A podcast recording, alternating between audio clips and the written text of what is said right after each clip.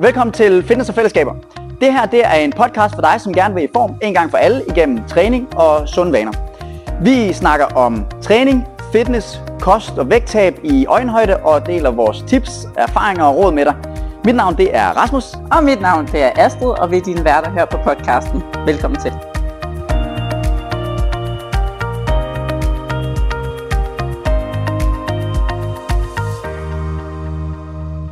Velkommen til. Jeg har Clara i stolen i dag. Ja. Yeah. Velkommen til, Clara. Tusind tak. Clara er jo faktisk den...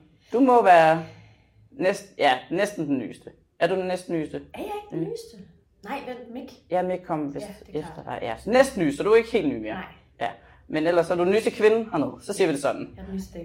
Ja. Mm. Og du har jo en helt særlig funktion hernede. Ja. Fordi det er dig, der har alle vores stærke møder. Yes. Ja, og tanken i dag er, at vi skal snakke lidt om dig, og vi skal have lavet en præsentation af dig, så folk derude ved, hvem du er, fordi man kan sige, du er nok en af de trænere, som de aldrig rigtig ved i klubben, medmindre de har en baby med. så tanken er, at vi skal få fortalt folk lidt om, hvem du er. Ja. Yeah. Så hvem er du, Clara? Ja. Hej. Jeg hedder Clara.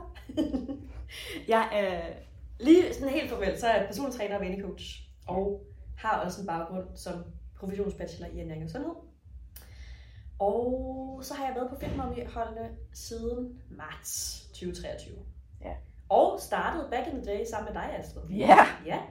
Tilbage i 2020. Ja, vi er nogle af de helt OG. Mm-hmm. Fordi jeg har en knægt til 3. Ja. Ja. Så er jeg også super højgravid. Yeah. Så hvis jeg sidder og poster lidt, så er det altså bare fordi, jeg har lidt svært ved at trække vejret. Yeah. Men alt er godt. Ja. Jeg har ikke nogen undskyldning til, at jeg sidder og poster. Det var... det kan også være mig, man kan høre. Yeah. Ja, men måske det har det. Velkommen til. Ja, tusind tak. Nu siger du selv, at du har jo været på Fitmommy-holdet før i tiden, for nogle år tilbage. Mm. Men hvor startede du egentlig med at træne? Eller hvornår startede du med at træne? Meget sent. Ja? Ja, jeg er vokset op som sofa-kartoffel. Og jeg tror først, det var... Altså min første løbetur har været sådan noget som 16-17-årig. Ja. Jeg var altid sådan, der blev valgt sidst. Til rundbold. Jeg havde ikke boldøje, og det man lavede i Odense, hvor jeg kommer fra, det var at spille håndbold og rundbold og fodbold. Så det... Så var du automatisk dømt lidt ude? Ja. Ja. Jeg har... I rigtig mange år troede, at jeg simpelthen bare var sådan en, der ikke kunne lide at være fysisk aktiv. Og det fandt jeg så ud af, at det kunne jeg gøre. Ja. Så styrketrænings-wise, hvilket sådan er min ting. Jeg er en lille lort, der godt kan lide at løfte på nogle tunge ting. Ej, du er mega stærk. Det må du bare sige. Tak, Astrid. Ja. Det må du bare sige. Det er kommet i løbet af mine 20'er. Altså sådan midt 20'erne, tror jeg nærmest. Ja. Og jeg er 34 år nu. Så små 10 års jubilæum, tror jeg har. Ja. Hvad fik dig i gang med styrketræning? Det er et godt spørgsmål. Altså, før jeg begyndte at styrketræne, så havde jeg været cardio-kanin i nogle år. Hvilket primært blev kickstartet som sådan en sideting, fordi jeg havde en spiseforstyrrelse. Og der var det rigtig smart også at kunne dyrke noget cardio, fordi så kunne man blive rigtig, rigtig, rigtig tynd. Mm. Udover at jeg så ikke spiste noget. Så det var sådan, det startede som sådan en strafting, som jeg ikke kunne lide. Mm. Så det var på den måde, kan man sige, der fortsatte det ligesom bare narrativet om, at jeg også ikke kunne lide at bevæge mig. Men nu havde jeg sat mig selv i en livssituation, hvor det ligesom skulle passes ind. Mm. Og så på et eller andet tidspunkt, så tror jeg var træt af at være lille og tynd og svag. Og måske blev jeg også lidt forfængelig og tænkte, det kunne da egentlig også være flot, hvis jeg byggede nogle muskler. Ja. Og i det hele taget tror jeg bare, jeg havde lyst til sådan at kunne og være noget mere. I stedet for at sidde fast i det der med at være lille og spinkel og nedbryde mig selv. Det er så stille og roligt. Så der kom det til dig sådan selv, eller er der nogen, der sådan har... Så bliver man jo påvirket udefra, at så skal man lige pludselig se ud på en anden måde. Altså, hvordan kom det til dig? Jeg ved det simpelthen ikke. Jeg ved, om jeg bare har stået i Fitness World på en eller anden rædselsfuld stemmaskine, og så kigget over på nogen og tænkt, det der, det sker, det ser sgu det faktisk ud, de har det meget grineren. Ja. Jeg ved det simpelthen ikke. Jeg kan simpelthen ikke huske det.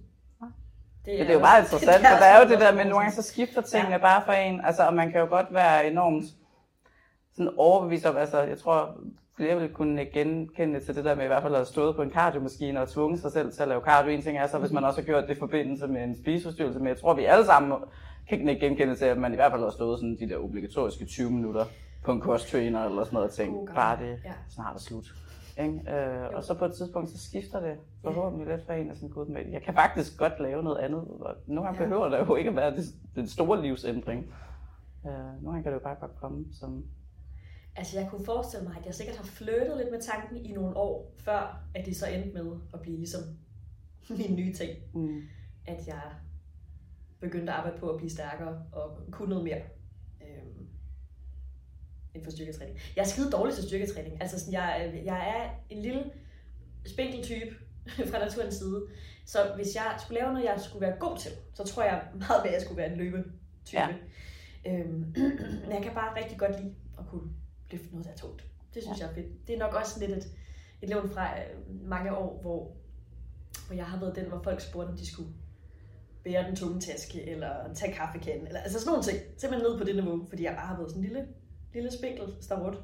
Så er det simpelthen fedt at kunne gå ned og løfte noget, der svarer til min egen kropsvægt, eller halvanden gang kropsvægt, eller dobbelt kropsvægt. Altså sådan der. Ja, jeg ved det. Jeg tror ikke, det bliver mere intelligent end det. Altså, det kan noget. Ja. Men igen tror jeg også, det er der nok også mange, der kan sidde relateret til. Ja. Det er bare fedt at føle sig stærkt. Fedt. Altså, at være stærk er jo enormt relativt.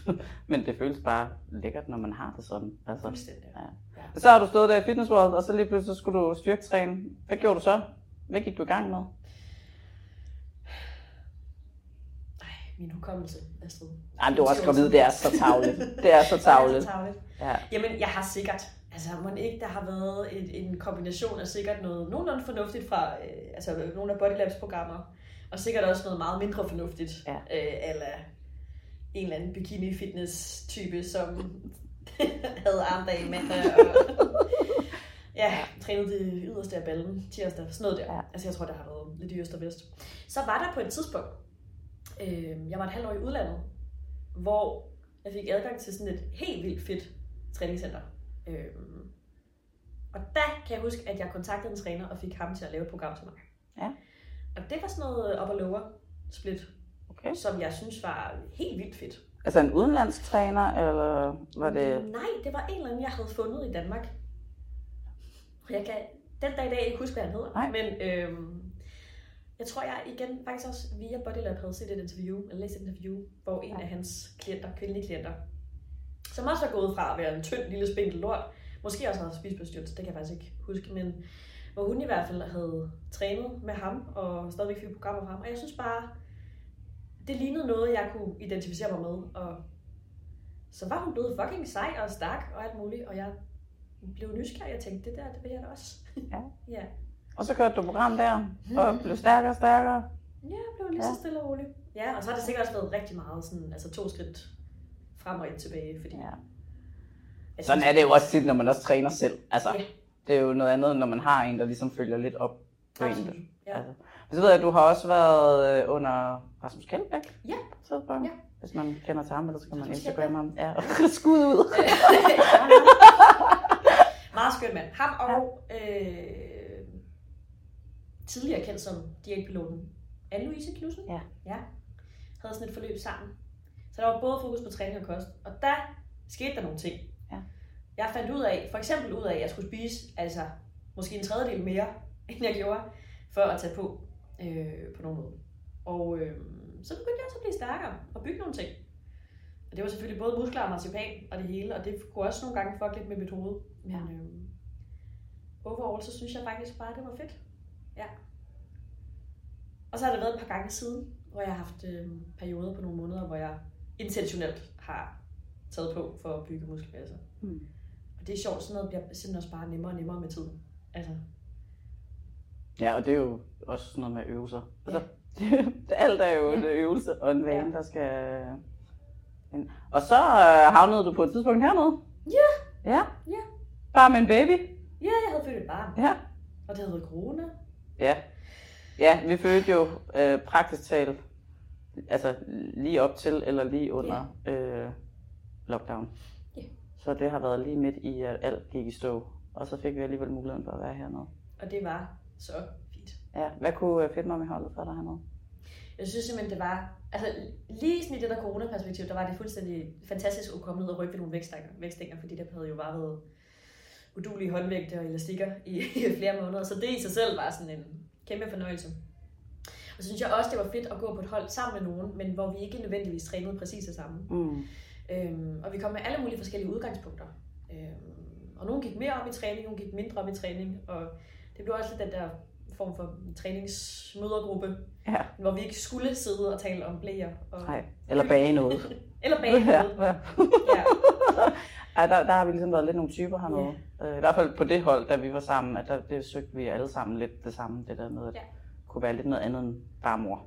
Ja, og kunne bøfte den lidt. Vi var meget stærkt hold der. Det synes jeg, det var et fedt hold, vi havde der. Det bliver meget internt nu. Og nu er du jo rimelig gravid igen, må vi sige. Ja. Ja, der er været er der en uge til barsel?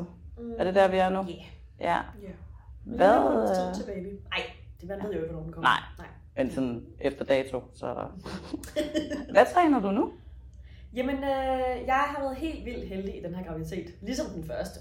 Og det vil jeg altså bare lige sige som sådan en slags disclaimer med det samme. Sådan, hold kæft, hvor har det været nemt. Jeg har ikke kastet op. Jeg har ikke... lidt mere af træthed end alle mulige andre, og ikke, altså der har ikke været noget bækken hudlig. Så jeg har kunnet styrketræne more og less, som jeg havde lyst til, nærmest fra start. Det har været virkelig, virkelig dejligt. Så er jeg jo de sidste par måneder, der er der helt sikkert sket nogle ting. Og der er det jo bare fedt, så, fordi jeg har den viden, jeg har inden for træning, at jeg kan ret nemt lave justeringer. Mm. Et eksempel kan være, at min lyske er begyndt at bøvle, og det gør, at jeg har svært ved at squatte dybt, men så fandt jeg ud af, at hvis jeg squatter med lidt mindre bevægeudslag, og står lidt smallere, og eventuelt squatter til boks, så går det fint. Mm. Og det der med at kunne lave sådan små justeringer, har gjort, at jeg ret nemt har kunne fortsætte. Altså, ja, det er ret nemt, at, når man har de der forskellige værktøjer til at kunne lave justeringer løbende, så har det for mig været helt vildt værdifuldt at kunne fortsætte. Føler du det nemmere nu her i anden graviditet end i første graviditet? Ja. Ja, det tror jeg. Også fordi i første graviditet, der havde jeg det sådan en ting, som jeg slet ikke havde tænkt på i situationen, men som jeg godt kan se nu. Jeg havde en halv time cykeltur til og fra arbejde. Mm. Nu har jeg måske 3 minutter. Ja, det er lidt en forskel. Det er lidt en forskel. Jeg bruger ikke ret meget energi på at dyrke cardio. Og det er dejligt. Jeg har meget mere energi til andre ting. Ja. Og det synes jeg bestemt har gjort en forskel, og så gør det også bare en forskel. Altså jeg ved mere nu, og så tror jeg også, at efter min første graviditet, der blev jeg simpelthen bare så... Jeg blev ret tynd, da jeg var gravid. Måske også, fordi jeg havde et meget højt aktivitetsniveau, og har generelt krudt i røven. Så jeg fik simpelthen ikke spist nok, og jeg stod bare meget, meget tynd efter. Og det var også en stærk motivation for at komme herned. Det var, at det blev så meget tydeligt, at maven forsvandt. Sådan, hold da op, et lille blødt skravl, der står der. Det vil jeg gerne gøre noget ved. Og der kan jeg bare mærke, den her gang, der har jeg virkelig et stort ønske om at bevare så meget styrke og muskelmasse, som det nu er muligt. Ja, sejt.